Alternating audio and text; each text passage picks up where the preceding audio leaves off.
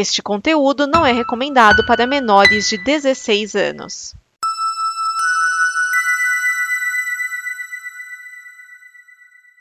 Você falou aí, medo de algum lugar na casa.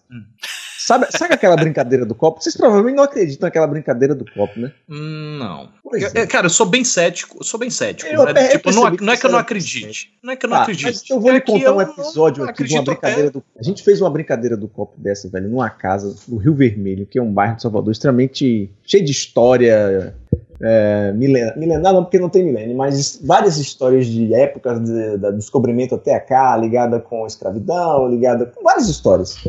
E num apartamento também antigo, que tinha história também, eram, na época de faculdade, acho que eram 6, 7 pessoas, né, fazendo essa brincadeira, e cara, o sei lá o que entrou no copo, encarnou com uma das pessoas que estava lá e começou. Cara, o copo se movimentava muito rápido. E ele começou a falar. Com o dedinho em cima? Com o dedinho em cima.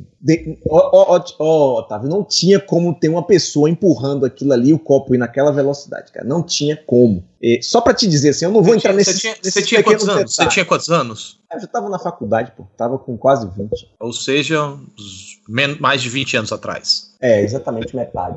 Não tô debochando, não. Estou só investigando. Porque se fosse muito novo, podia dizer assim, não, é alguma coisa que não era aquilo. Não era. E depois, conversando com os colegas de faculdade, quando há esse reencontro, todo mundo lembra desse episódio, porque foi esse muito marcante. Porque o bicho que entrou lá, cara, sei lá se era espírito, sei lá que porra que era, ele cismou com uma das meninas que tava no grupo e começou a falar, justamente, vocês estavam falando aí. Ela não lembrava, ele começou a falar de um lugar da casa dela, com detalhes, que era tipo um intervalo, deixa eu ver se eu me lembro, um intervalo na biblioteca do pai dela, tipo assim, quando tinha livro, aí tipo um intervalo cabia uma pessoa que ficava um aparador com um jarro, e aí vinha mais livro, e ela morria de medo desse lugar, e ela não lembrava, velho. E aí o troço lá começou a falar desse lugar, que ele estava acompanhando ela desde aquela época, contando história dessa menina, e essa menina foi passando mal, depois a gente descobriu que as datas, nomes que ele estava falando lá, batia tudo,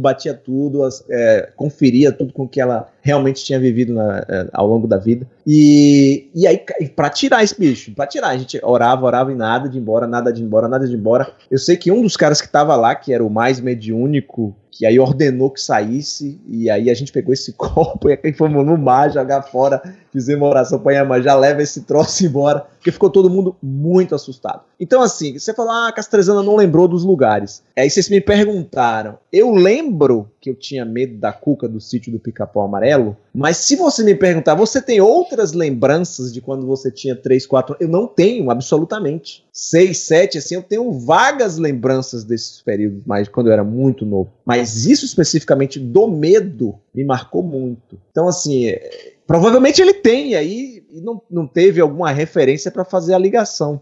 Talvez não dos filmes, como ele estava falando aí, mas de alguma ocorrência. No mundo real, pode ser, como eu disse, eu tinha medo de escuro, isso eu tive durante algum tempo. Mas de filme, de monstro, filme personagem, Monstro da Lagoa Negra, Fred Krueger já era velho. Essas coisas, não, que eu me lembro.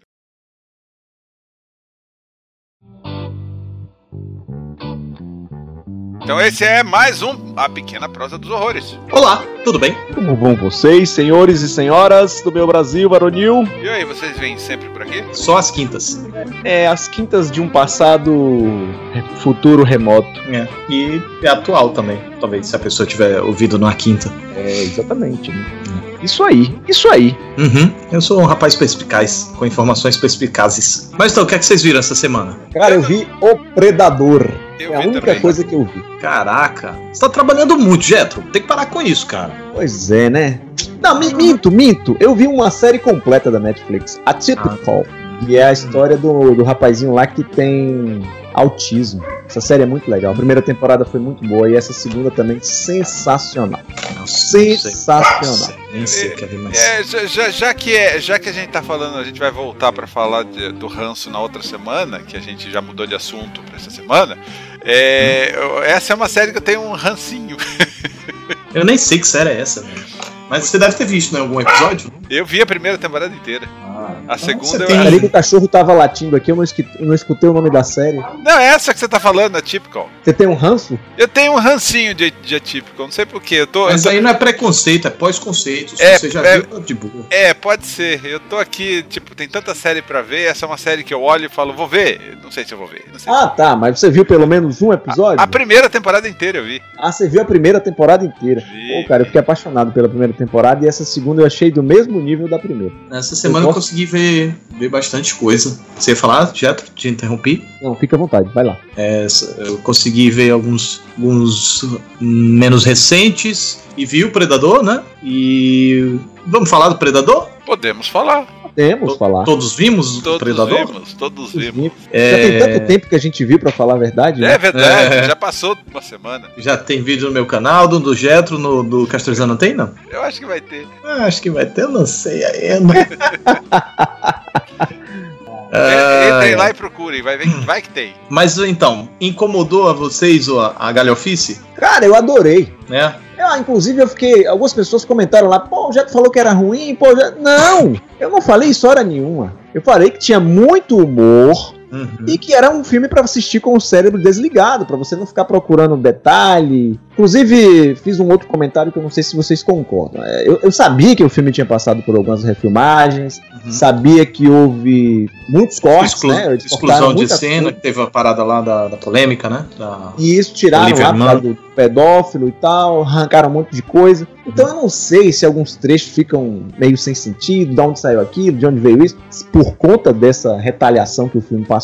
Ou se era realmente o roteiro, era essa bagunça. Eu acho que a terceira parte fica claro que eles cortaram muita coisa. Ah, sim. Quando vai se aproximando do final é que você percebe isso. Olha, mas eu acho que não tinha como se estender muito, não, cara, porque muita água já tinha rolado ali naquele momento.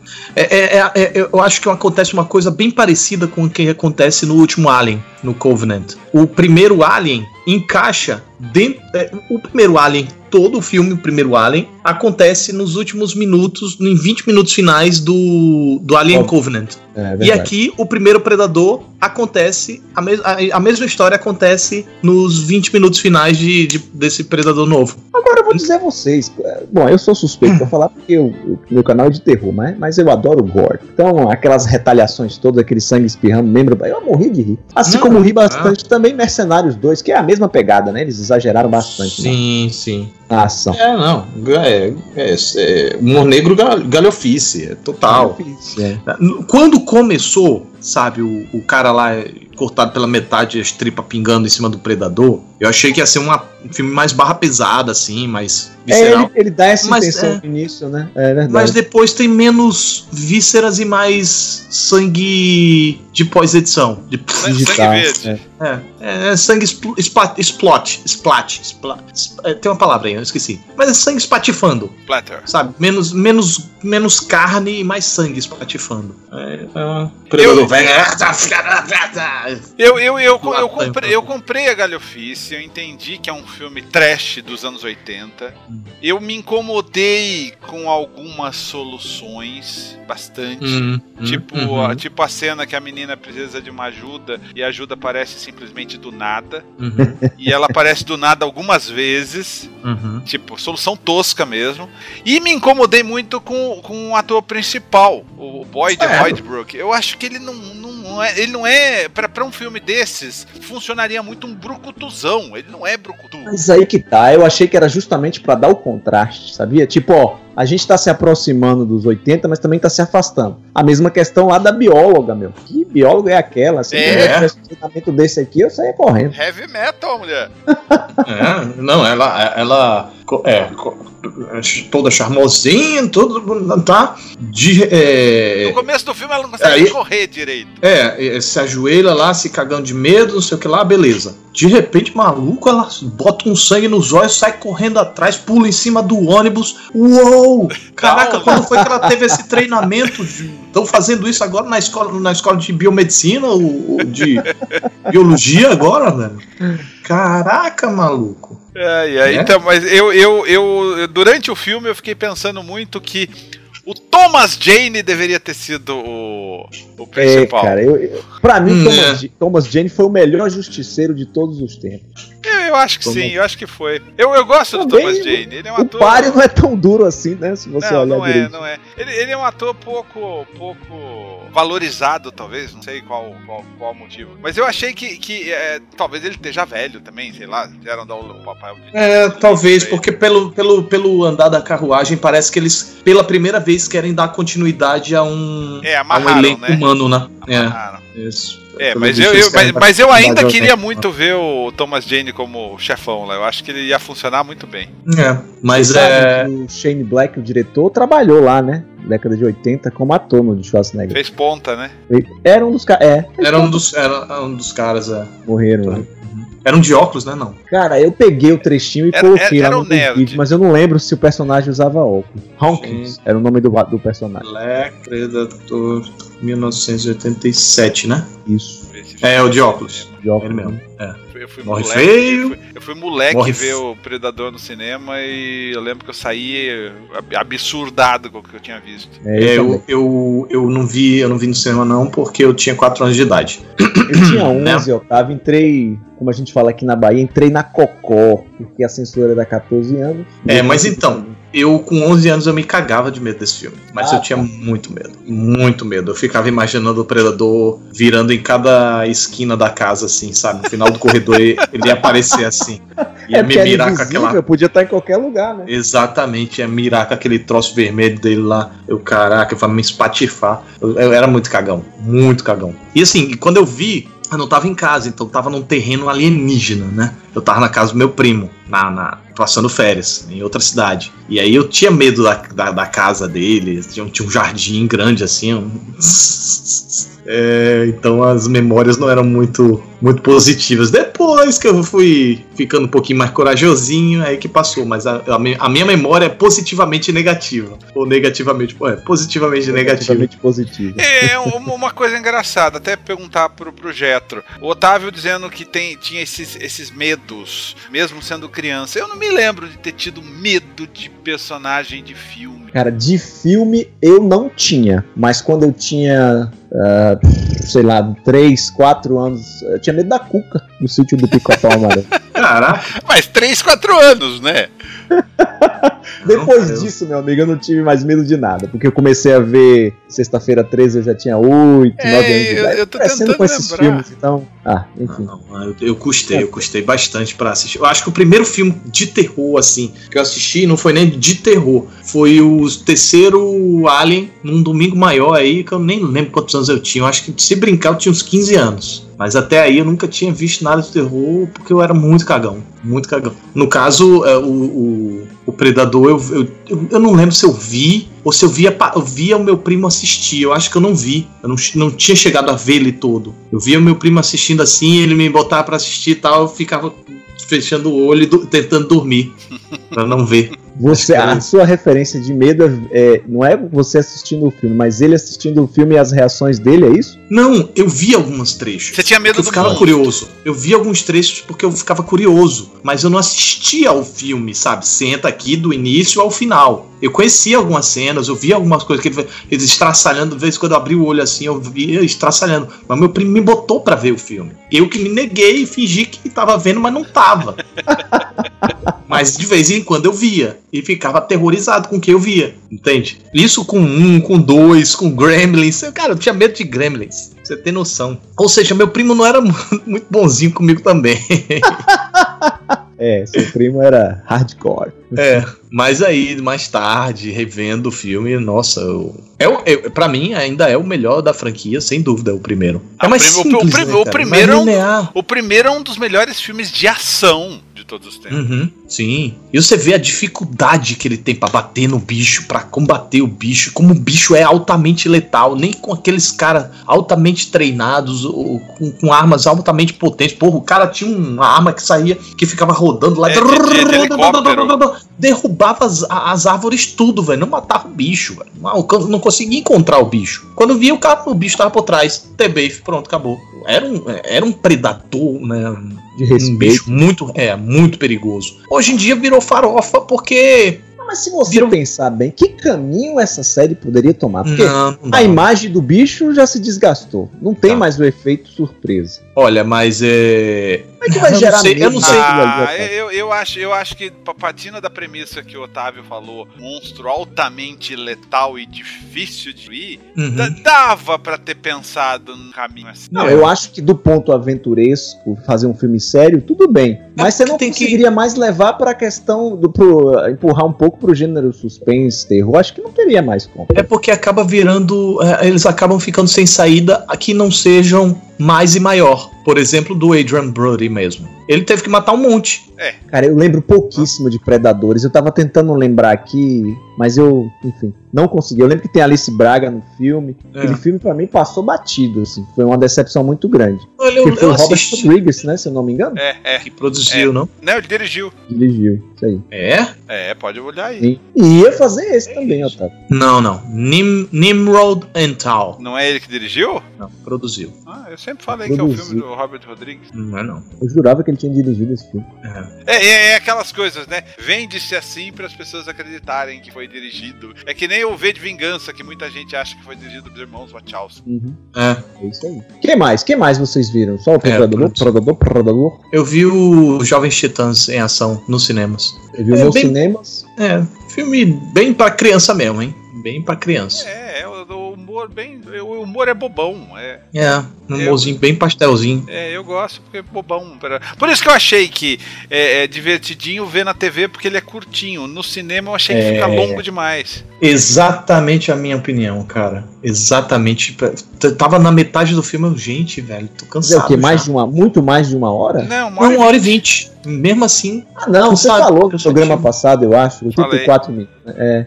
Cansativo. Mas o problema é assim, o humor é o mesmo da TV. Funciona na TV. Porque na TV é aquela coisa rapidinho. É um drop, exato. Você tá assistindo, ri aquela bobagem, vira as costas pra fazer outra coisa. No cinema você ri de um drops, depois de outro drops, o terceiro, o quarto, o quinto. Uma hora você fala, porra, velho.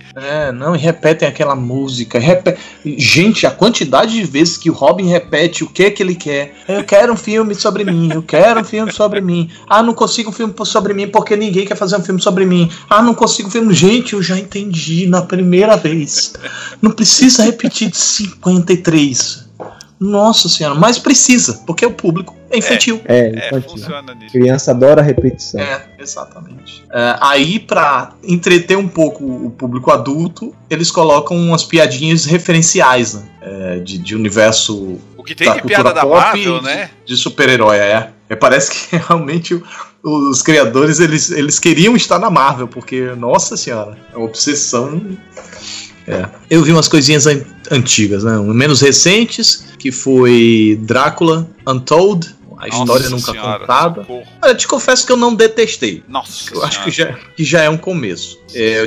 Eu via coisas interessantes ali, mas uma coisa foi... mal aproveitadas, né? Muito. E teve uma coisa que minou completamente a minha imersão, que é o Drácula podia matar o inimigo dele a qualquer momento.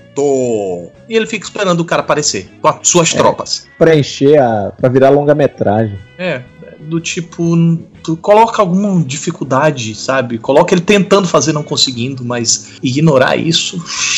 Caraca. Eu nem questiono. Você falando aí, ó, o meu grau de detestabilidade desse filme é tão alto que só a questão de pegar um vilão sem querer transformar em herói, isso já me revoltou. Então já fui ver o filme com o pé atrás.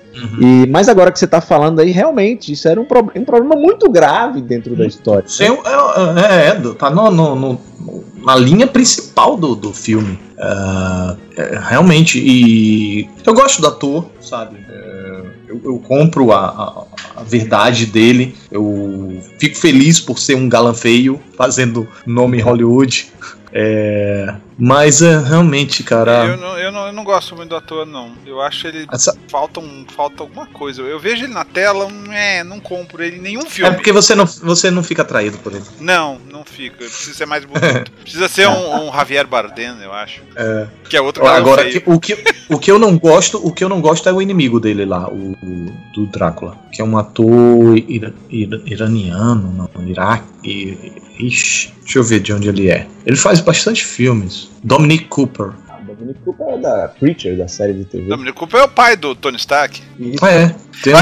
Então, olha que coisa. Eu odiei tanto esse filme que você tá falando de vilão, tá falando do poder dele. Eu não lembro de absolutamente mais nada. Eu vi no cinema essa porra e eu não lembro de nada do que você tá falando. É, eu também vi outro dia aqui, quando você comentou aí, eu fiquei tentando me esforçar aqui pra lembrar trechos do filme. Eu lembro naquela caverna, algumas coisas na caverna, mas eu não lembro do resto do filme. É, eu faço aqui meu meia-culpa, ele não é árabe, não. Ele pode ter ascendência. Ele é britânico, né? Ele é britânico. O Dublê de Saddam. Assista esse filme com ele pra tirar má impressão. Dublê... Não, eu vi. O Dublê do Diabo, eu acho que botaram. Eu vi no Festival do Rio esse filme. Isso. É, gostei dele aí, sabe? Gostei dele aí, esse filme. Você já viu, Rodolfo? Ele faz dois personagens, né? É legal. A minha questão é que é o seguinte, às vezes fazem ele pra um personagem muito... impositivo, sabe? Muito... como é que eu posso dizer? E ele me parece ser tão nanico, tão quebrável. Ele não é cabeçudo. Ele tem a cabeça pequena, isso me incomoda. Cabeça pequena. Faz diferença. O cara não impõe quando ele tem a cabeça pequena.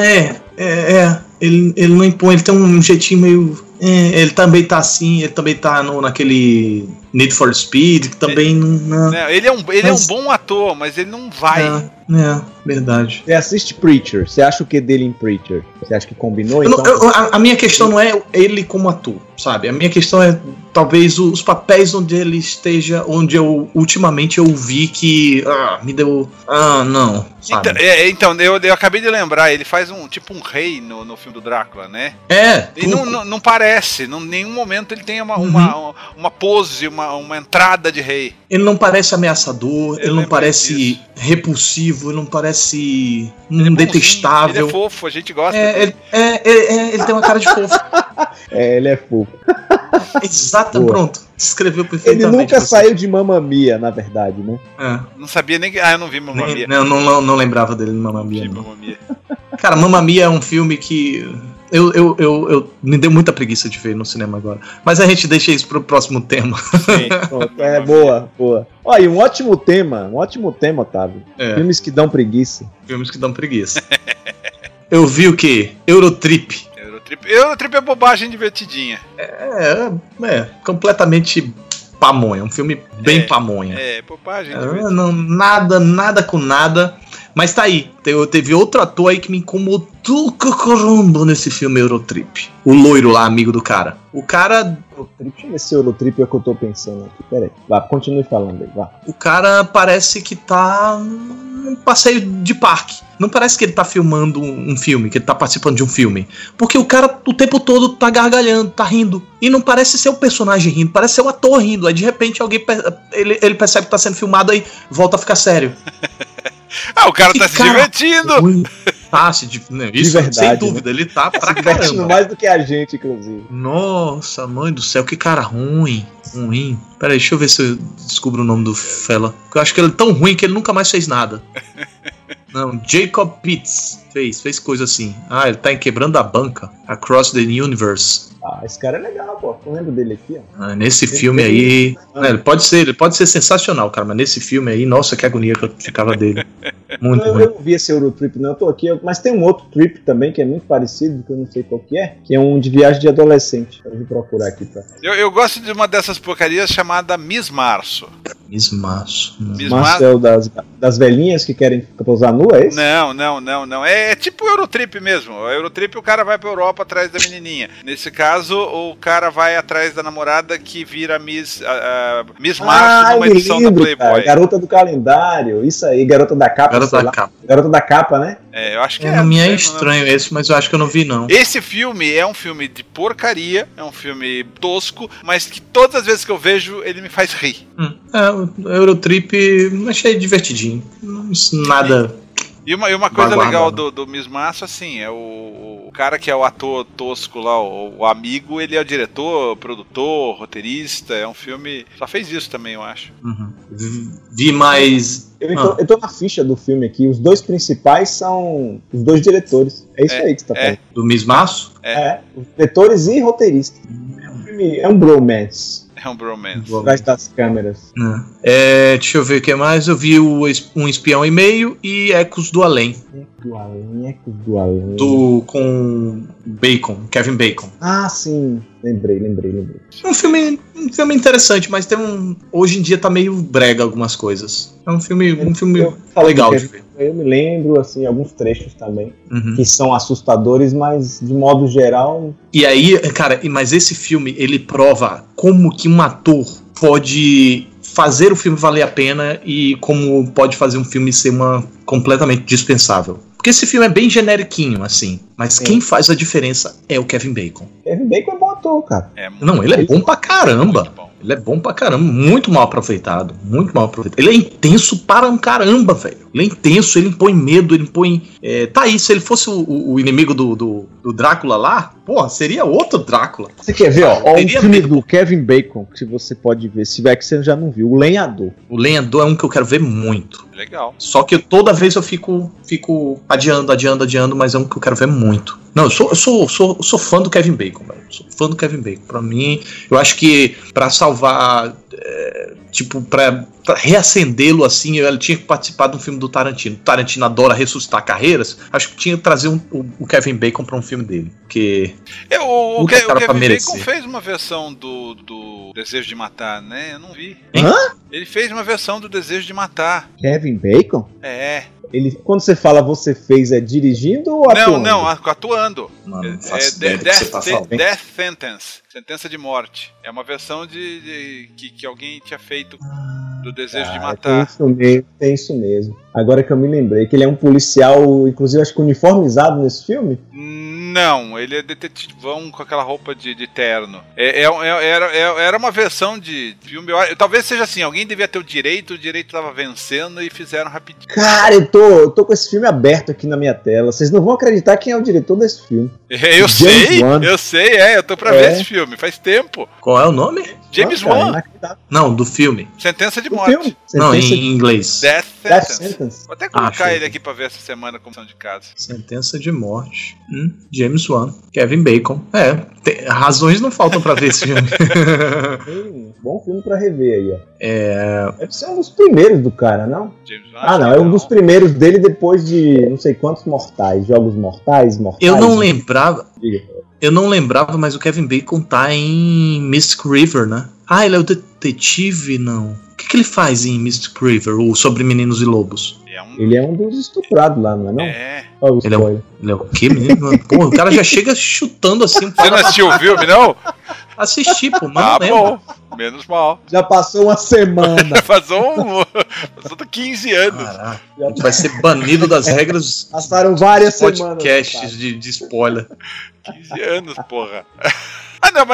Mas é isso que ele falou, é o que move mesmo, spoiler. Não, mas ele é o quê de quem? Eu não lembro. Sem me abraçar. Não lembro nada. Eu quero ver esse lenhador aí.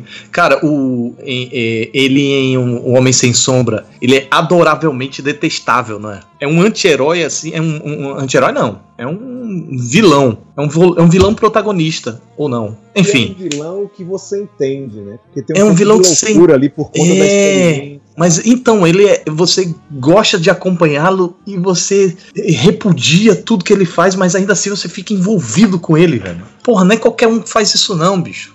Kevin Bacon pra presidente.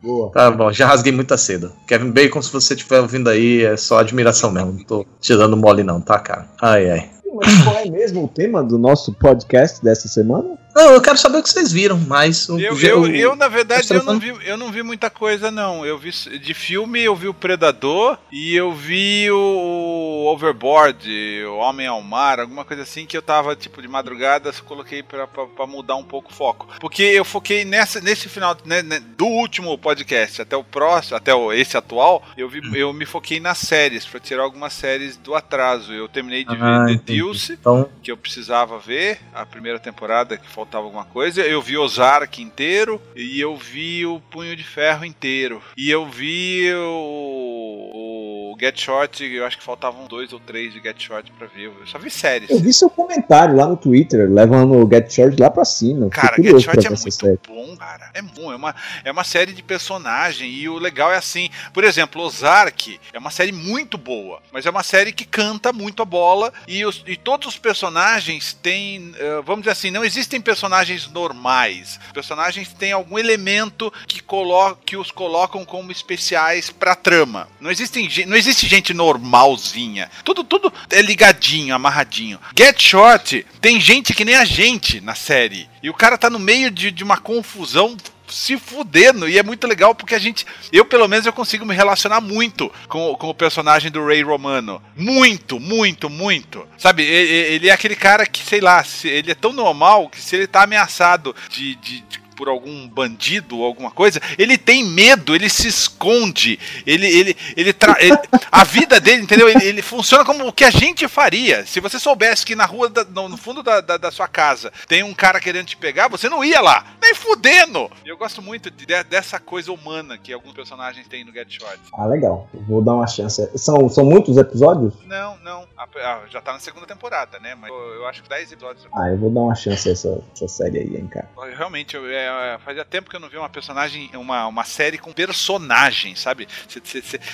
A história é muito boa, mas você torce pelos personagens. E The Deuce também é de personagens, mas é coisa mais The Deuce. The Deuce eu acompanho aqui. Eu não vi o primeiro ainda da segunda, não, mas eu vi a primeira toda. The Deuce é legal. Você não vê série, né, Otávio? Não dá tempo, né? Não, muito pouco. Tô preferindo ver os filmes mesmo. Uhum. E eu falei de Punho de Ferro. Punho de Ferro é uma bosta. A segunda também? A segunda é a mesma coisa que a primeira. Mesmo nível. Eu vi umas pessoas defendendo, falei, cara, será que... Eu não aguentei ver Jessica Jones, eu não aguentei ver a segunda de Luke Cage, eu falei, vou esperar o Daredevil vir aí, porque não tem condição. Não, a cena final, a última cena do Punho de Ferro é uma vergonha alheia nível Super Saiyajin. É forte, viu? É muito vergonha alheia, é forte. Nossa, mas assim... Assim, se você não vai ver a série... Faça esse favor pra você. Vá até o último episódio e veja a última cena. Porque tem uma cena final pós-crédito. Não é essa que eu tô falando. É a última cena mesmo. O último minuto. Veja. Você vai entender. Você vai falar, o Castrezana tem razão. Mesmo sem assistir a série. Nossa. Eu estou com uma semana bem atribulada. Eu vou pegar isso como dever de casa. Que é só um minutinho. Rapidinho. É uma vergonha alheia que eu falei, caralho, não faz isso, gente. Essa semana eu tô orgulhoso de mim, porque eu descobri, o Getro me passou o dever de casa, né? Aí eu fui lá buscar os filmes que o Getro me indica, mas olha, achar filme que o Getro indica em idioma original, boa qualidade e com legenda, meu amigo, não é pra qualquer um, não. Não é. Tá, tem que pesquisar, pô. E sabe o que é mais bizarro? Sabe o que é mais bizarro? Ele me indicou um filme que tem dois filmes com o mesmo nome. Aí lá, não, mas é o mexicano. Os dois são mexicanos. Quer dizer, um é espanhol, não, pô, outro é mexicano. Não é espanhol, não? É hispano-mexicano. Produção meio a meio, Fala espanhol do mesmo jeito. Fala espanhol do mesmo jeito. Eu tava falando espanhol lá. Não, primeiro que eu achei ele dublado. Eu achei o filme dublado. Em boa qualidade, em HD só tinha dublado. Em português ou em inglês? Em inglês. Eu achei em inglês, dublado em inglês, e achei dublado em português. Aí eu achei uma versão HD... Dublado em português? Ué, já é difícil achar, você ainda acha dublado em português? Pois é, vai entender. E mas reclamando. Aí o que é bizarro. Aí eu procurei em tudo na internet uma versão vagabunda, sabe? Qualidade ruim, que tivesse o som original. Achei. O que é que eu fiz? Joguei no Premiere os dois, synquei, botei o som no qualidade alta e exportei. Pra lá, assisti. Aí quando termino de assistir, vou lá pesquisar. Não era o filme que o Getro tinha indicado. Aí o outro foi tão difícil quanto. O outro foi difícil de achar a legenda. Você não disse o nome do filme. Atrocious. E aí o outro foi tão difícil quanto, mas foi difícil na questão legenda. Eu achei a legenda português completamente fora de sincronia, mas não é daquela sincronia que você bota o iniciozinho, marca e acerta, não. É aquela que vai mudando, vai desincronizando à medida que passa. E essa daí pra sincronizar seria um terrível. Eu achei a legenda em inglês. Foi o que eu fiz, saí substituindo todos os diálogos em inglês lá pra posição correta. Assistir também. Ou seja... Esse outro agora? Os dois foram atrozes. Assistiu aos dois atrozes. É, um de found footage, quer dizer, o outro é de found footage também, misturado com linguagem convencional. Mas você gostou? É. Valeu o esforço?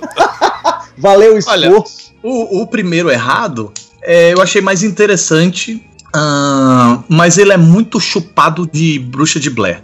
Muito, mas muito mesmo. E o segundo, o Getro acho que tinha me recomendado por causa do Serbian Film, né? Isso, foi durante aquela discussão quem é que faz filme apelativo e quem não faz. É, pois é. Só que eu achei ele apelativo, achei a história meio boba, mas ele tem uma história coerente, sabe? Eu consegui embarcar na história da questão do coisa lá. E eu não achei tão gratuito quanto o Serbian Film, tão repreensivo quanto o Serbian Film. Eu achei interessante um filme e pesadão. Pesadão mesmo, pancada assim, cada imagem que... Sério, eu me deparei, eu tava assistindo o filme e eu me deparei que eu tava fazendo careta, velho, mas eu tava fazendo uma careta muito feia. Aí eu parei assim e percebi, caraca, bicho, eu realmente consegui esboçar uma reação de... enquanto eu assistia o filme, ou seja, se você quiser ver coisas abomináveis, confiram lá as listas do Getro, os filmes mais repulsivos, não, mais polêmicos, não. Perturbadores, isso aí. É engraçado que você falou desse filme aí. Quando eu consegui assistir esse filme, eu nem sabia da existência dele, meu sobrinho mandou ele do Canadá, e aí no vídeo eu falo, esse aqui vocês não vão achar, eu já procurei na internet, não teve santo, não consegui. E aí, cara, de repente, o primeiro dia de comentários, realmente ninguém encontrou, não tô achando. No segundo dia, um cara já tinha encontrado o vídeo, e já tinha subido lá em algum lugar e já tava passando o link pra todo mundo. Eu falei, meu Deus do céu. Mas aí descobriram lá e derrubaram. O negócio dele ficou tipo 2 dias no ar. Mas aí começaram a aparecer fontes em tudo quanto é lugar. Agora, aqueles sites de você assistir online. Um torrent, ninguém... Eu também não recomendo, assim, né? Eu vi lá. Deixa eu ver aqui. Tem pra baixar. Deixa eu tentar fazer o download. Assista online ou baixe. Aí deixa eu ver aqui, tentar baixar. Aí quando eu via lá, faça o seu cadastro. Tá, deixa eu fazer o cadastro. Quando eu ia lá, número de cartão de crédito. Eu odeio isso. Tá bom. Vou te dar meu cartão de crédito. Inclusive, vou te dar minha senha, vou te dar minha conta inteira. Mas então, aí é uma pergunta que eu faço. Será que as pessoas dão um cartão de crédito pra isso? Cara, sempre tem alguém, cara. Que coisa! É meio bizarro, mas eu também acredito que tem uma galera aí que no desespero acaba dando, sim. Não, não rola. É bizarro. E aquela... E aí... Joguei no Google procurando e é cheio daqueles sites que você... que aqueles blogs antigos que tudo upado naquele mega upload. Só que o mega upload hoje em dia tá uma canalice só. Você começa a baixar o filme. Aí beleza, você tá baixando. Chega na metade, ele... Agora faça o cadastro. Aí você faz o cadastro. Na metade do download, Otávio? Na metade do download. Aí você termina o cadastro, aí chega em 90%. Agora sua conta extrapolou o limite. Adquira um plano. Vá se ferrar, né?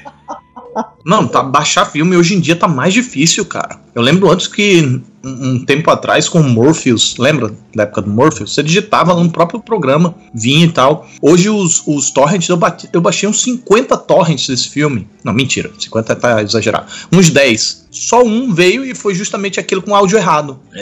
Então, mas não tô tendo exatamente esse problema, porque eu acho que séries ainda escapa. Mas eu percebo isso que você tá falando. Tá sim ficando difícil. Eu não sei se as pessoas entraram naquela onda da preguiça do streaming. Se não tiver no streaming, eu nem baixo. Então, e aí a oferta passou a ser menor. Porque de certo é uma coisa boa pro mercado, né? Sim, mas eu falo mais dessa questão das raridades, desses filmes raríssimos que ninguém encontra. Os mainstreams todo mundo encontra, é fácil de encontrar em todo lugar. As raridades, você encontrar fonte em torrent de raridade é muito difícil. Embora tenha alguma galera, um pessoal que mantém esses sites de raridades, aí você tem que fazer o download nele. Então, às vezes ele precisa quebrar o arquivo em 2 para você juntar depois, por questão de espaço no servidor onde ele coloca. Mas se você for em torrent, realmente a raridade é muito difícil. Então, quem sobe os trackers, que coloca lá é as novidades, né? É a galerinha nova. A pessoa tem que estar no computador, né? Exato. Tem que estar com o filme no computador, Compartilhando ali.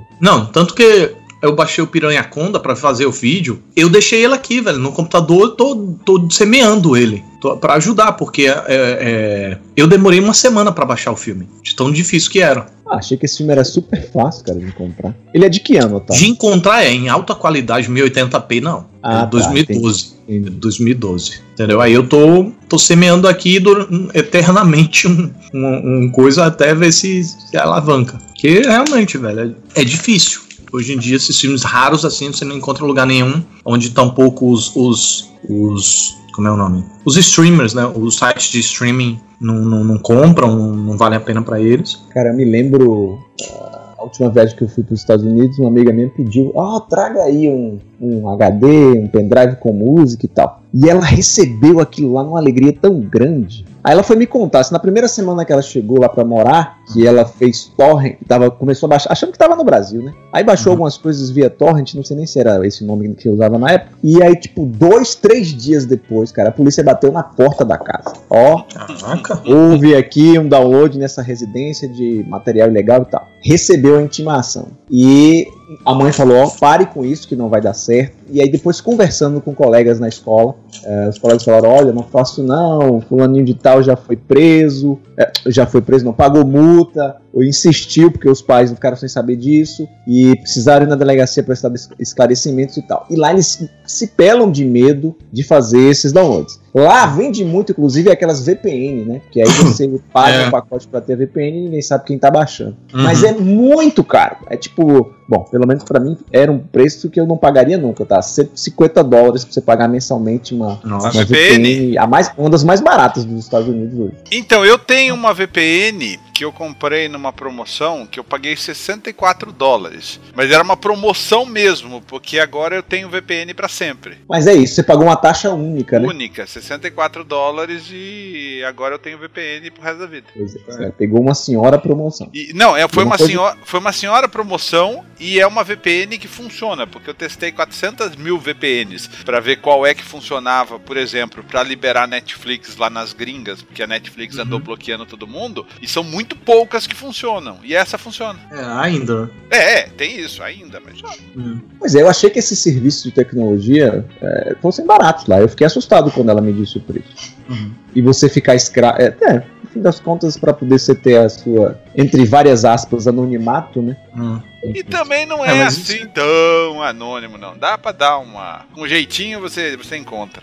Eu não tenho dúvida que se eles quiserem encontrar, vão encontrar sim. Mas eu acho que... Eu não sei como é o procedimento de fiscalização deles lá em relação a... Porque, na verdade, a regra nova depois do 11 de setembro é que os provedores teriam que informar, né? Se eles perguntassem, vocês estão... Monitore aí, senão vocês que serão os multados em relação a download de material ilegal, com copyright. Então eu não sei como é isso, se os caras prestam conta do que está sendo feito lá pelos usuários, enfim, ou se alguém percebe um pico maior de tráfego ali no dia, de fulaninho de tal, vamos examinar aqui o que ele está baixando. Não sei, se eles vão em busca de outras coisas e aí descobrem que tá havendo um download legal, ou se é os provedores mesmo que prestam conta a algum órgão fiscalizador. Mas eu fiquei bem assustado, porque eu achei que era um negócio assim, tipo, um caso aleatório de alguém que tava baixando, tipo, Otávio, 50 vezes o mesmo filme no mesmo dia. Mas não, é um negócio bem, bem severo mesmo. Que louco, né, cara? E eu já soube de outros lugares na Europa que é do mesmo jeito, viu? Não é só lá, não. Então...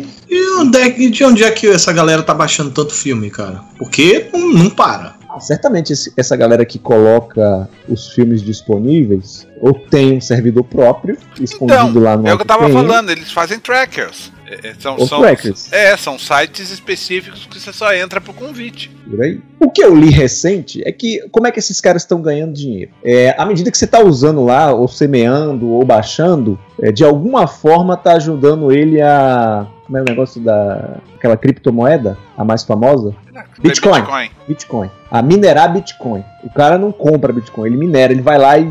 Que são milhares de computadores trabalhando ao mesmo tempo que precisam para você criar uma criptomoeda. Aí ele bota esses troços, à medida que você tá ali semeando, tem um programinha de alguma forma, que eu não entendo também como é esse procedimento, ajudando ele a minerar uma Bitcoin, a criar uma Bitcoin.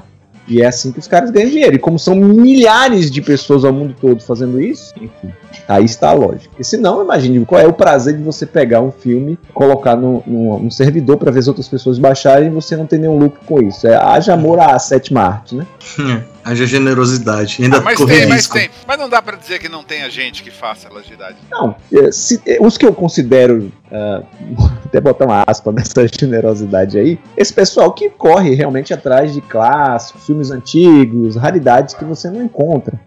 Agora o cara, tipo, o filme saiu no cinema, ainda se arriscando lá, porque a gente encontra esses filmes com HD-CAM, coisas filmadas dentro do cinema. Imagina aí o risco que ele não corre, né? Disponibilizando esse tipo de material. E o povo que faz legenda? Esse é outro mistério da unidade pra mim. Como é que esse povo passa tanto tempo legendando e como é a remuneração deles? Se é aquelas propagandas que ficam lá no site deles de legendas, se é, sei lá, alguém paga e os caras trabalham pras TVs e nos horários vagos fazem. Eu não entendo, não. Sinceramente, eu não consigo. Então, por isso que eu falo, existe amor à arte ainda. É, que existe, né? Eu tô vendo aqui ExpressVPN.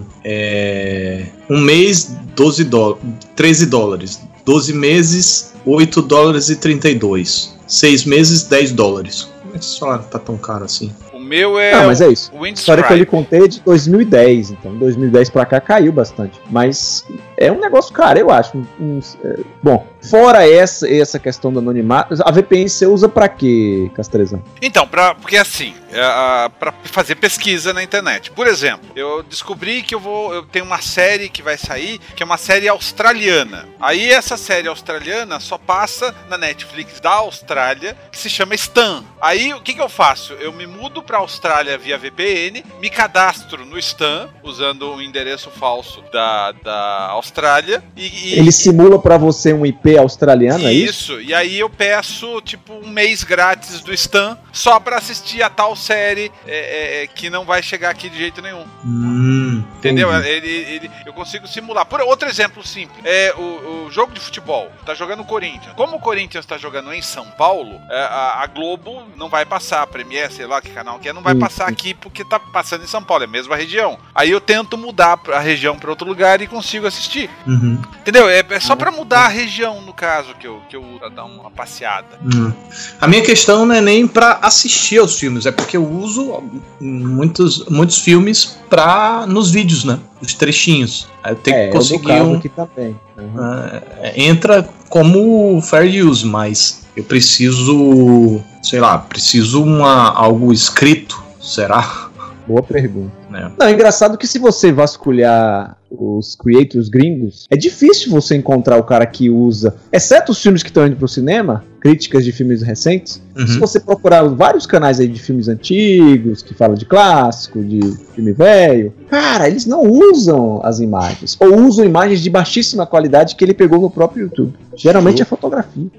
Eu acho que eles estão dificultando pra todo mundo. Cara, eu acho que tem um pouco também do hábito aí, da cultura tá mudando com as várias opções de streaming que estão aparecendo. Eu acho que o streaming é super saudável, realmente, para compensar, para as pessoas não extrapolarem e que elas possam consumir o filme que elas quiserem, que elas queiram. Pessoa que detenham direitos autorais, elas não percam dinheiro com isso. Acho super válido. Mas a minha grande questão a favor do download é realmente em relação a essas raridades. Que aí você dificulta tanto que quando você quer assistir a um filme desse antigo ou muito pouco conhecido, você não encontra lugar nenhum. Em lugar nenhum mesmo. Não tem streaming, não tem pra baixar, não tem. Quer dizer, não tem streaming, não tem pra comprar, não tem lugar nenhum. E uma coisa que eu tenho percebido também é que os sites de streaming estão ficando muito tempo fora do ar.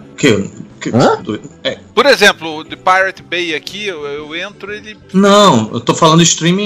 Streaming não, torrent. Netflix, desculpa, eu falei streaming, tá. Eu tava querendo dizer torrent. A gente tava falando da dificuldade do torrent. Eu tenho notado que os sites de torrent estão ficando fora do ar bastante. É verdade, isso é verdade. Muita gente deve, sei lá, ou sobrecarga ou. Sobrecarga, eles correm tudo pra Suécia. Tem um desses países aí, não sei se é Suécia ou Dinamarca, que é bem aberto. Eu acho que até a Suécia já não tá mais tão aberto, viu? Tá mais, né? Eu vi os caras compram uma ilha. Eu vi dizer que não sei quem comprou uma ilha, botou. Não comprou. A proposta do The Pirate Bay não era uma ilha. Eles iam comprar uma estação no mar. Como que é o nome daquele negócio de petróleo? Plataforma. Plataforma de petróleo, exato. Eles iam comprar uma plataforma de petróleo em alto mar. Porque alto mar as leis são. Tem lei, né? No caso. Uhum. Sim. Mas não compraram. A ideia era comprar, mas não compraram. Acho que o preço estava meio salgado. Hã? Tudo. Tirou o cadalho do cara e foi esse. Ele tava salgado, foi, Otávio? O preço tava muito salgado. Tava salgado.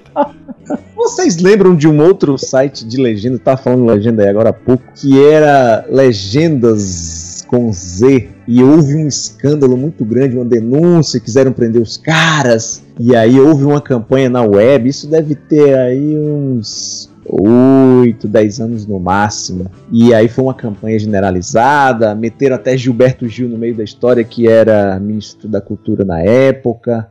Vocês lembram disso? Cara, eu lembro vagamente, velho. Muito vagamente. Eu lembro do site ter saído do ar, mas essa ação toda aí eu não lembro muito, não. Cara, foi uma comoção na web, porque foi na época que eu descobri que existia torrent e tal, que não era nem torrent, pegava por um outro programa lá. E é Donkey, agora que eu me lembrei. É Donkey, é. Que era um cliente do Emule. Era uma variação. Emule, exatamente. Era uma variação. E foi uma comoção generalizada, as pessoas defendendo os legenders, sei lá como é que se fala. Uhum. E aí pegaram um depoimento lá de Gilberto Gil, o cara falando o seguinte que, se não existe aqui no Brasil, não vejo nada demais baixar pela internet e assistir.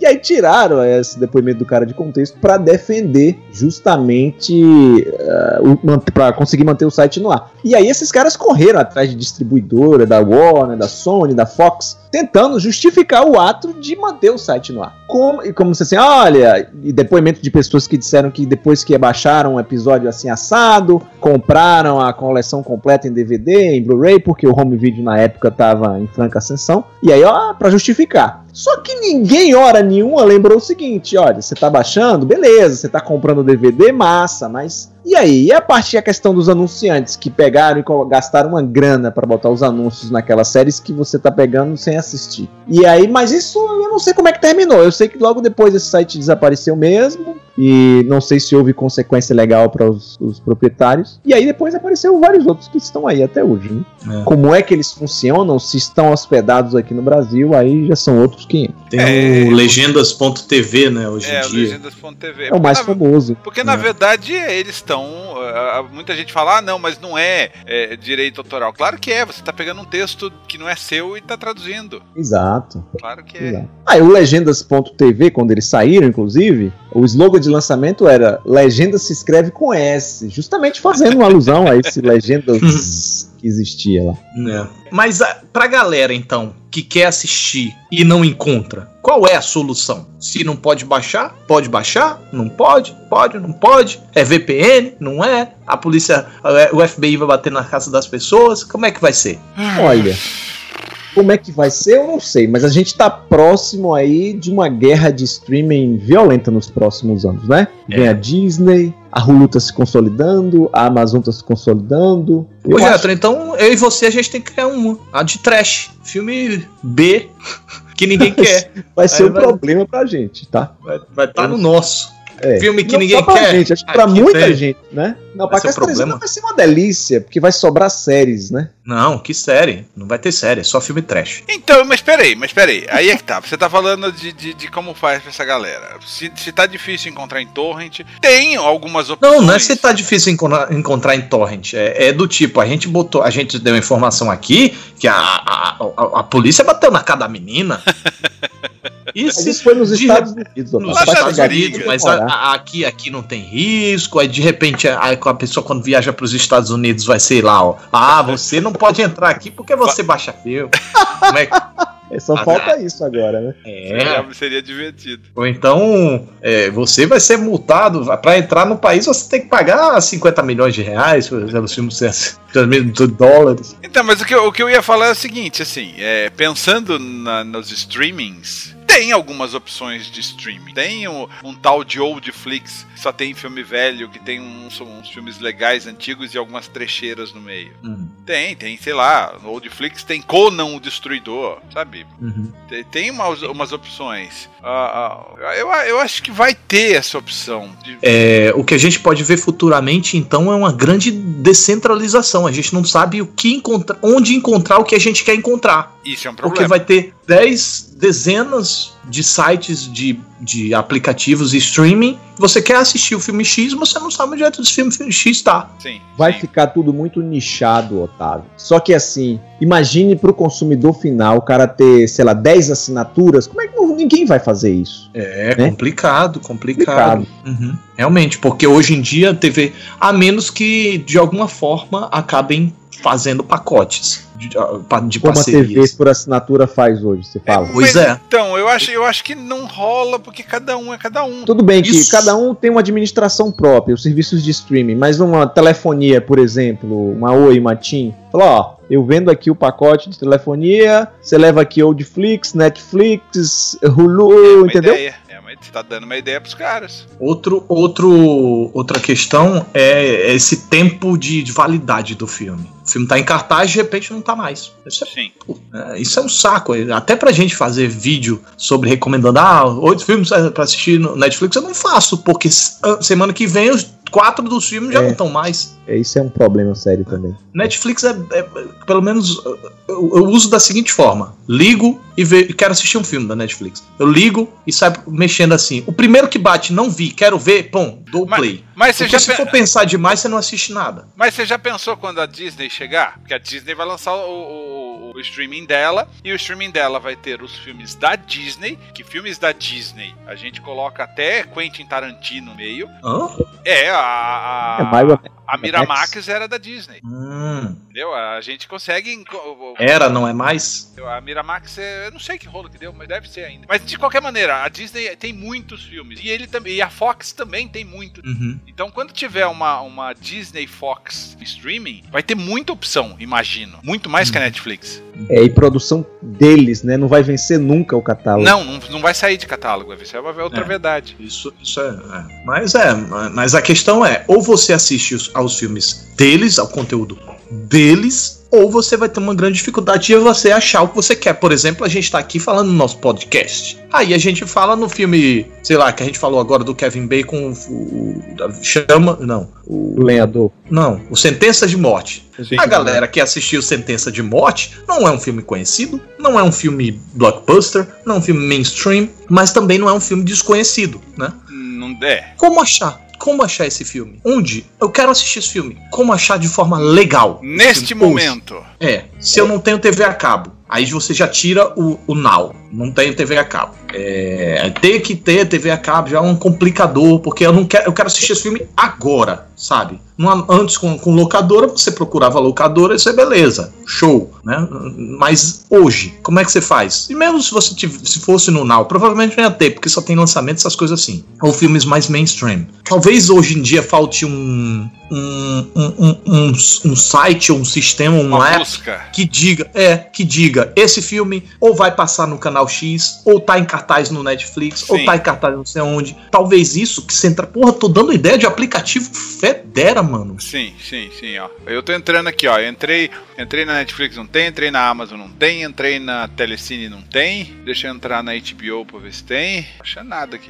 Não tem na Netflix, na HBO também. Não tem lugar nenhum aqui no Brasil. Aí você vê. Como é que você pode penalizar uma pessoa que tá buscando um filme de 2007 que você não encontra em lugar nenhum? Sabe, sobrou aqui, já achei. Facinho, 1080p Blu-ray em torrent, sabe? Então hoje, ou se criam realmente, eu acho que primeiro, em vez de se punir, você tem que criar soluções para que as pessoas consigam acessar. Porque eu acho que naturalmente as pessoas tendem a abandonar. Se as pessoas têm como assistir e não assistir de forma conveniente, né?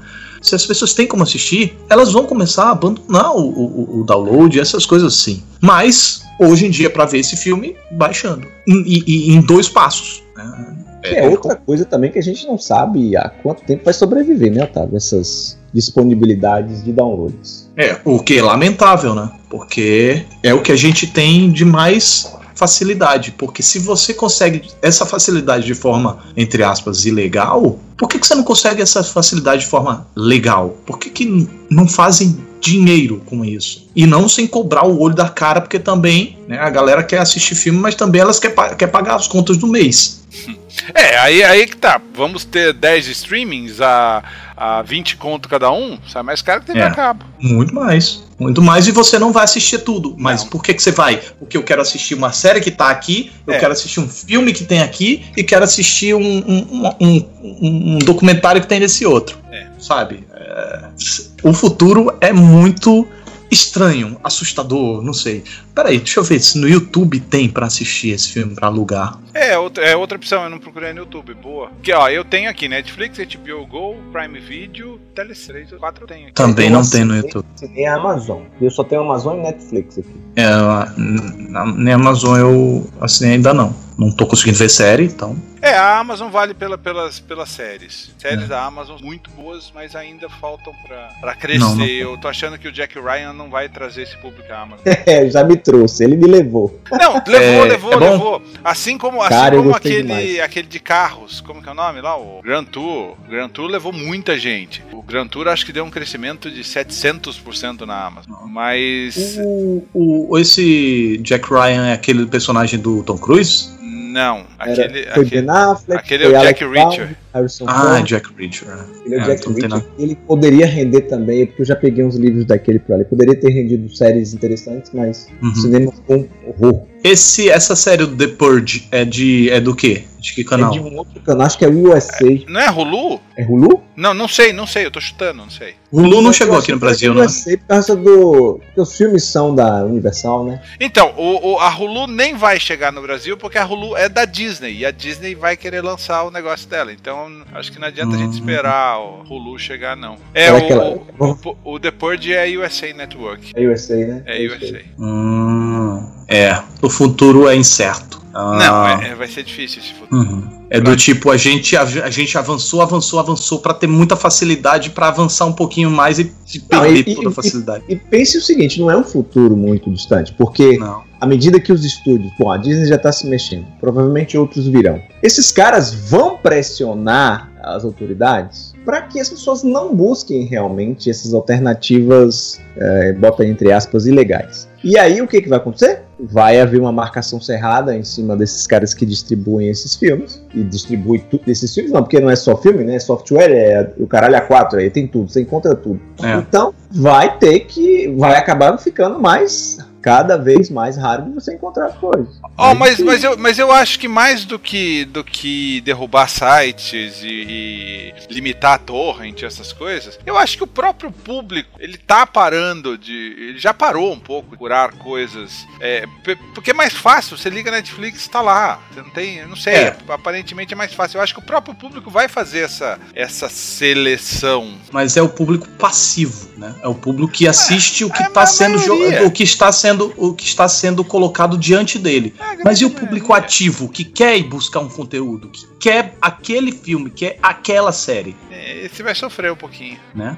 Mas vão ter os nichos disso. E é o nosso público, né? A galera assiste aqui, sai anotando os nomes dos filmes que a gente fala e quer ver a parada aí. O Death Sentence mesmo é o grande exemplo, símbolo desse programa, esse Death Sentence, Sentença de Morte aí. Que a galera, eu garanto aí, que muita gente vai querer ver esse filme. Enquanto a pessoa tá ouvindo, a gente já tá baixando. Inclusive eu e você e fulano de tal. Não encontrou em lugar nenhum, bicho. É isso que eu digo. Oficialmente não encontra em lugar nenhum. Então, compliqueiro. É triste isso, né? Eu também não falo que é pra ser um oba-oba, sabe? De nada. Lançamentos também. Lançamentos é outra coisa, porque tem uma ordem prioritária. Sai no cinema, depois do cinema, aí parece que tem... pay-per-view. Pay-per-view, depois pay-per-view... 6 meses depois, não sei aonde, 3 meses depois, não sei aonde, antes do pay-per-view... Hoje em dia eu acho que pay-per-view e home video tá chegando ao mesmo tempo, né? Acho que sim. A janela já tá nesse nível, né? Eu acho que já tá. Aí depois que parece que chega em streaming. Até porque home video ninguém mais... É, ficou com uma galera bem restrita, né? Os colecionadores. É, cara, não, hoje eu realmente eu tenho uns colegas que eles ainda colecionam, bicho. Eu tenho aqui uns 300 DVDs e eu não sei o que faço com isso, porque tá só ocupando espaço e poeira. Eu tenho uns 10 aqui. Eu não assisto mais DVD, eu vou assistir DVD, sabe? Cara, eu tenho uma cacetada aqui ainda, mas é porque eu tenho um carinho muito grande, mas eu não tenho quase DVD, mas eu tenho uma coleção de Blu-ray aqui considerável. Blu-ray eu nem comecei, cara. É essa história que a gente tava conversando aqui, de filmes que eu não consegui, que eu sabia que era raridade. Foi que eu queria procurar. Não, Blu-ray... Blu-ray eu nem comecei a colecionar, porque eu vi que, gente, eu vou comprar todos os filmes que eu tenho em DVD em Blu-ray? E outra coisa, eu não tenho player aqui em casa. Eu não tenho onde colocar discos. Nem eu. Eu não tenho player de Blu-ray. O meu último eu tenho 3 Blu-rays aqui que eu ganhei das distribuidoras, mas eu nunca vi porque eu não tenho de onde ver. Não tá perdendo nada, viu, Otávio? Porque a tecnologia toda hora avança. Em vez de ter um Blu-ray, eu comprei uma TV 4K. Olha aí, muito melhor. E o filme você bota num pendrive. Sabe? É isso que tá faltando da legalidade, sabe? Essa facilidade. Bota esta bexiga legal e com preço razoável, sabe? Pô, quero ver o filme agora, vou pagar o quê? Um filme desse Death Sentence, Sentença de Morte. Vou pagar R$2,00. Preço que era antes, no máximo uns 4, vai, dá pra pagar 4, sabe? É um filme que você vai ver, dá pra pagar 4 conto no filme, é um aluguel, é uma locadora, mas põe esse negócio em algum lugar, gente, porra. Mas sabe qual é o problema também? O problema é a demanda. Exatamente. Não tem tanta gente. Como é que um sistema de streaming vai sobreviver com filmes que ninguém quer assistir, ou 10 gato pingado querem ver, né? Isso é complicado. Por que que um filme vai pagar, ou por que que um serviço de streaming, tipo a Netflix, vai pagar por um pacote que inclui esse Sentença de Morte, que é um filme que ninguém quer ver? Só a gente descobriu hoje. Então é complicado, né? Por que que eles vão botar no catálogo um filme que pouca gente vai ver? Mas você sabe o que pode acontecer, Otávio? Reflita comigo. De repente... Reflite. Ó, começa aí os streamers pequenininhos, lixados, vão começando a descobrir os públicos aos pouquinhos, e aí daqui a pouco você tem, eu dou um chute bem, sei lá, 20 nichos diferentes de filmes que quase ninguém quer ver, um público muito seleto. E aí o que pode acontecer? Esses streamings maiores irem incorporando, assim como os estúdios estão incorporando hoje, passarem a incorporar os streamings menores. De repente, esse é o futuro que a gente está tão preocupado. Vamos ter que fazer 20 assinaturas. Não, o grandão vai chegar lá e vai comer o pequeno. Mas mesmo o filme que ninguém quer ver, eu acho que ainda tem aquele lance do pacote. Sei lá, você quer comprar um filmão, você quer comprar um Mad Max, você vai ter que levar 10 sentenças de morte junto. Ah, isso aí com certeza. A venda caçada que não pode, vai rolar. Vai ficar igual no fim das contas. Vai ficar... Se bem que a gente tá aqui discutindo sexo dos anjos. Mas a probabilidade é que fique igual hoje como tá a TV por assinatura. Tem que levar um monte de canal porcaria que você não vai assistir nunca. Aí vence realmente o mercado do consumo que você consome o que você não quer consumir pra poder consumir o que você quer consumir. Basicamente. É assim que funciona. Sempre foi assim. Infelizmente. É basicamente isso, porque quando você, espectador, quer ter o direito de escolher, você é marginalizado na ilegalidade do download, porque escolher tem um preço, né? O preço de compra e o que você não quer para você ter o que você quer. Então, mas de novo, as pessoas que querem uma coisa diferente, como esse Death Sentence que o nosso público está procurando nesse momento, porque nós estamos indicando especificamente hoje e eles nunca procuraram antes. A gente está indicando filme que a gente nem viu, né? Mas ok, mas pelo menos é quando formos discutir, o público que vai ouvir com a gente, ele vai discutir junto, né? Ele vai entender o que a gente tá falando. Esse público que quer o Death Sentence não é um publicão não é um filme que o povo quer ver Marvel. Ok, mas e por isso esse filme fica inalcançável, fica marginalizado? Acessar esse filme vira um crime? Mas tem que entender também por que ele tá tão marginalizado assim, que raça que ele é, quem que era o produtor de... Deixa eu ver. Não, mas isso é só um exemplo que a gente tá tomando também, né? Não, da Fox, é da Fox. Então, por que a Fox não trabalha esse filme, será? Será que eles não querem? Sei lá. Olha, eu acho que a gente tá falando desse filme aqui dizendo que ele não é conhecido, que ninguém se interessa. Porra, só mas se você... disponível na Hulu. Não, mas se você olhar aqui, a popularidade dele no IMDB tá na posição 4.868. Então não tá entre os 5 filmes mais falados do momento. Alguma coisa ele tem. 5 filmes falados do momento? 5 mil. 5 mil. E fora que ele... 5 mil, cara. 5 mil. Tem que estar entre os 100 e 5 mil. Porra, mas quantos filmes existem, o Castrezana? Pra estar entre os 5 mil tá bom demais. E subiu 341 posições nos últimos dias. São 800 filmes americanos lançados. Exato. E se eu quiser ver, sei lá, Asas, primeiro filme que ganhou Oscar. Ah, esse é difícil. Esse é difícil. Aí você pegou pesado agora. Esse é difícil. Mas você acha ele de graça no YouTube? Eu baixei ele de graça no YouTube faz uns 3 meses. A grande questão que eu quero dizer é: download necessariamente não é errado. Não deveria ser considerado um crime. Simplesmente você fez download, não deveria ser considerado, sabe? Torrent, download, essas coisas. Porque... É uma medida de acessibilidade. Mas, Otávio, o princípio brasileiro não é crime baixar o filme. O crime é você vender o filme. Comercializar, exatamente. Com fins lucrativos. No filme, o princípio brasileiro é assim. Você pode baixar, você não pode negociar. Pra uso próprio, você pode. O princípio brasileiro. Mas eu tô falando das gringas também, cara. A gente é um mundo globalizado. Você ter a polícia batendo na sua porta porque você baixou um filme é uma coisa tão inconcebivelmente ridícula. Porra. No princípio deles, o princípio deles é o seguinte: você está roubando, você está consumindo um material por qual você não pagou. Precisamente. E chamar isso de roubar, até a grande questão é até onde vai realmente essa coisa. É o Thor que foi lançado, não, é o Vingadores que foi lançado, você baixou. Ok, mas é o Asas de 1929, é o Sentença de Morte. O cara não sabe o que você tá pegando no fim das contas, né? Ele vai bater na sua porta independente do que você fez. Peraí, não do que sabe. Você baixou, no caso, né? Mas não sabe? Eu não sei, né? Eu tô chutando aqui. Eu não sei como é que funciona. Não sei se ele... Eu acho que não sabe. Asas é 1927, só corrigindo. Quando você baixa lá, ele deve ver os... Já vi num servidor lá os gráficos, os picos daquele cliente específico fazendo alguma coisa na internet. Aí mostra lá que o consumo da velocidade do download é alto naquele momento, entendeu? Se for uma pessoa que tem hábito de baixar filme direto, no computador ligado só pra isso, deve ficar o gráfico sempre lá em cima. Você tá semeando. O meu gráfico é alto. Você tá protegido de uma VPN, os caras não vão bater aí, não. Não, eu tô protegido de duas formas, entre aspas. O meu é VPN e o meu... Mas assistir streaming também joga o gráfico lá pra cima. Joga. Tem essa questão também, é verdade. Se bem que a essa altura do campeonato eles já devem saber filtrar, né? Sei lá. Eu não sei de nada. Depois essa é a mais pura verdade. Depois do Edward Snowden, eu acredito em tudo, cara. Não, as câmeras daqui de casa tudo vedada, velho. Sei lá. O povo quer me ver nu. Mas também é aquele negócio, né? Quem que vai querer te ver nu? Cara, sempre tem um maluco. Público de nicho sempre tem, cara. Sempre tem um maluco. Ai. Quer ver, ô Castrezana? Vaza um nude teu aí pra você ver se não vai ter alguém baixando.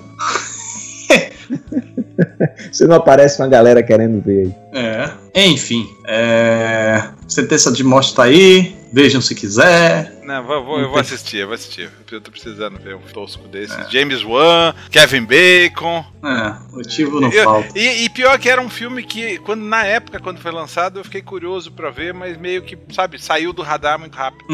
Mas, cara, vocês não tem dever de casa, não? Porque eu tô vendo meu dever de casa antigo aqui. Vi até o dever de casa, que é o minutinho final do Punho de Ferro. Isso, minutinho final do Punho de Ferro. Que dever de casa mais... não, cara... Valeu, porque minha semana tava pesada. Então... a gente passou algum pra você, o Getro. Lembra aí qual. Se você lembrar qual foi, eu lhe respondo se eu fiz ou não. Eita, aí complica. Fez nada. Você não viu, você disse que não viu o filme. Ah, é, pois isso, eu não vi. Nem porque se lembrasse aí, eu não ia ter visto. Não. Viu? Na verdade, eu acho que fui eu mesmo que passei o dever pra mim num desses momentos gloriosos aí de citar filmes e aí... Mas acabei não tendo. Qual era? Ah, eu não lembro também. Vou ter que escutar o podcast pra saber. O tema de hoje foi interessante porque a gente falou um monte de coisa, mas a gente nem tem um debate muito claro do que a gente está debatendo e a gente nem teve uma conclusão, né? A gente só está realmente avaliando a atualidade e o que não vem é o que vem para o futuro aí. Quem diria que esse podcast fosse chegar a esse nível? Uhum. Ou seja, a gente só colocou desesperança na mente das pessoas. Um episódio de Black Mirror, né? É, poxa, eu tava tão feliz. A galera pensando, poxa, eu tava tão feliz aqui baixando meus filmezinhos. Ou então tem muita gente que deve pensar assim, caraca, eu vou baixar todos os filmes que eu puder logo agora, antes que esse negócio acabe. Então, outra coisa, falando nesse sentido, armazenar filme. É uma coisa que antes eu fazia. Hoje, com a facilidade da internet rápida, eu não faço mais. Já ficar armazenando, guardando pra depois. Guardo muitos que eu quero ver agora, assim. Mas depois de um tempo, se eu não vi, eu apago até uma próxima vez que eu queira ver de novo. Olha, eu te confesso que quando é tipo esse assim, velho, onde eu tive que mixar o som, pegar o som de um áudio com o vídeo de outro, não sei o que lá, difícil de achar pra caramba, ou que a legenda muito complicada, eu gosto de guardar, bicho. Eu gosto de guardar. Eu não tenho nada guardado aqui, cara. Os que eu baixei foi pra usar nos vídeos e cortei os trechos que eu queria e joguei o vídeo fora. Pô, vai que eu quero apresentar esse filme a alguém e tal. Você baixa eu de novo em 3 minutos. É, baixar mas como? Deu trabalho, né? Não, esse que deu trabalho, ok. Remixar, velho. É, não, esse que deu... Ah, mas aí... Então, aí você fez uma pirataria. Aí você alterou a obra original, inclusive. Não, eu não alterei a obra original. De certa forma, sim. Você fez um... Não, eu recuperei a obra original. Fiz uma remasterização. O diretor devia mandar uma carta pra você agradecendo. Exato. Porra, o diretor e os atores. Porque eu encontrei o filme sem o som original. Eu encontrei dublado em inglês. Eu encontrei dublado em português, mas não encontrei o original. Não em boa qualidade. Tava aqueles DVD vagabundo. É aqueles DVD vagabundo antigamente, sabe? Que era 340p. Nem 540. Ou seja, aí eu peguei, joguei no coisa e coloquei, encaixei o áudio corretinho no lugar certo. Manda pra mim. Mando. Esse é o do Found Footage. Tá. Você quer o pesadão também? Manda, não sei. Manda o. Qual era o que tinha que ver? Tinha uma troca. Se eu quisesse disponibilizar pra galera assistir aí, achar. Eu teria sérios problemas depois. Então, aí você estaria fazendo, talvez. Eu não quero cobrar. Então, eu não quero cobrar, eu só quero disponibilizar. Então, porque eu fiz uma. Esse é um problema. Cobrar você não poderia, realmente. Agora, disponibilizar, não sei como é. Aí se eu procurar o diretor aqui, for aqui procurar. Fulano, consegui fazer uma mágica aqui com o teu filme, achei ele num som de um lado, um vídeo de outro, botei tudo bonitinho aqui, tô falando dele aqui pra galera, tô recomendando, mas a galera não vai achar. Eu quero disponibilizar pra essa galera. Tem que fazer assim agora. Eu acho que nesse caso é capaz do cara falar, manda bala. É, bem provável. Porque não é um filmão cheio de advogados, saco. Pode escrever. Não, o cara ele foi lá e conversou com o Rogério Deodato, né? Ele já fez errado do começo. Não fez errado, ele fez o dele lá. Faz teu nome, filhão. Aí ele foi lá botar o nome desse cara aqui. O Deodato, ele permitiu. Então, tá tudo certo. Aí você pode até alegar isso, se ele falar alguma coisa. Não, não vou liberar. Porra, o Deodato liberou e você? Quem é você pra não liberar, rapaz? Que é isso, que grosseria. Mas o Deodato tem nome? Teve. Não, Rogério não, eu sei. Mas é porque eu só sei de holocausto canibal. Mas olha só, se o cara foi lá E o cara, tipo, sua faixa etária, 30 e pouco. Quem gosta desse tipo de filme tem a referência do Deodato. Caramba, ele é um velhinho tão simpático. Pra ele tá começando, ter o aval ali, o, sei lá, o apadrinhamento, sei lá nem qual é o termo que se coloca aí nessa, em ter o cara como supostamente o produtor do filme dele. Porque ele usou isso nas capas, no material de divulgação todo ele usou. Ele ainda anda fazendo filme. Eu nem sei, não sabia nem se estava vivo, pra ser sincero. Um velhinho bem simpático. Olha aqui, você fala, tá com filme em produção, em direção, o que que é? Não, ele lançou em 2016 um filme, um longa. Gente, foco, vamos acabar a conversa ou vamos continuar? Acho que deu, né? E foi também. Tá, e então qual lição tiramos disso? O futuro é incerto. Don't do drugs. O que o He-Man falaria? Crianças, não usem drogas. O He-Man, na verdade, não fala nada. Quem fala é o Gorpo. Não, é o He-Man. Não? É o He-Man? Também falava. É que você tá confundindo, eu acho, com a She-Ra. A She-Ra que tinha o sininho lá. Como que era o nome do bichinho? Corujito. Não, era Corujito. Tinha um que a gente procurava, lembra? Onde está escondido o tal bichinho? Tinha um. Era o Corujito, então, não sei, acho que não. E no episódio de hoje, aprendemos que isso e aquilo. Eu me lembro disso. E no episódio de hoje, descobrimos que se você não tem um filme, não encontra o filme, você vai ficar tendo que baixar mesmo. Garotos, respeitem as leis. É do tipo, é uma coisa que todo mundo faz, mas todo mundo finge que não faz, e todo mundo finge demência. Essa é a grande verdade. Você baixa filme... Ninguém fala em público. Eu não sei não o que você tá falando.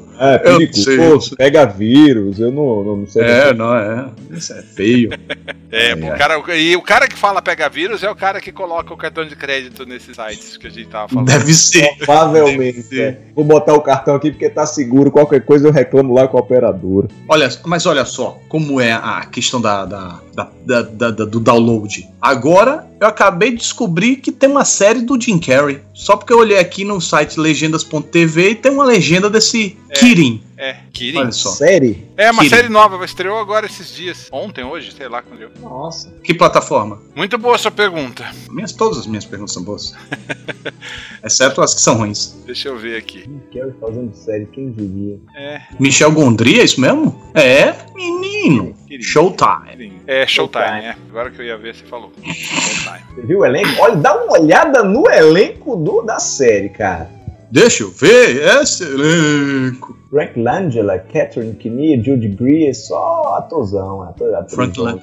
Menino. Olha lá, tá vendo? Graças ao quê? Ao site aqui de legendas que eu descobri. Então, fale. Fale. Não, você começou. Só pra você ver como os atores que não estão mais bombando tanto na TV nacional, vai ter uma série com a Julia Roberts. Na Amazon, né? Eu vi lá o trailer. Tipo, o cinema esquece, aí a TV adota, né? Cara, deixa eu te perguntar. Por exemplo, essa série do Showtime. Brasileiro quer assistir essa série, como faz? Tem alguns canais que passam algumas séries da Showtime, canal aberto, não sei dizer qual, mas tem sim, canal de TV a cabo. É que eu não tenho TV a cabo pra falar com certeza qual, mas eu lembro que tinha um ou outro canal que passava. Não tem o próprio canal do Showtime na TV a cabo? Talvez tenha. Sim. Quer ver? Aí eu te digo,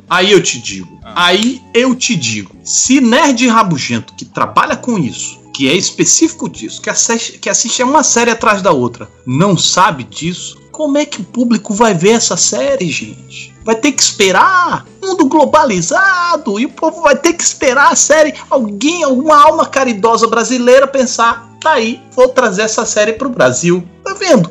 Cadê a democratização do conteúdo? Cadê a facilitação? Também não tem TV a cabo, não me culpe.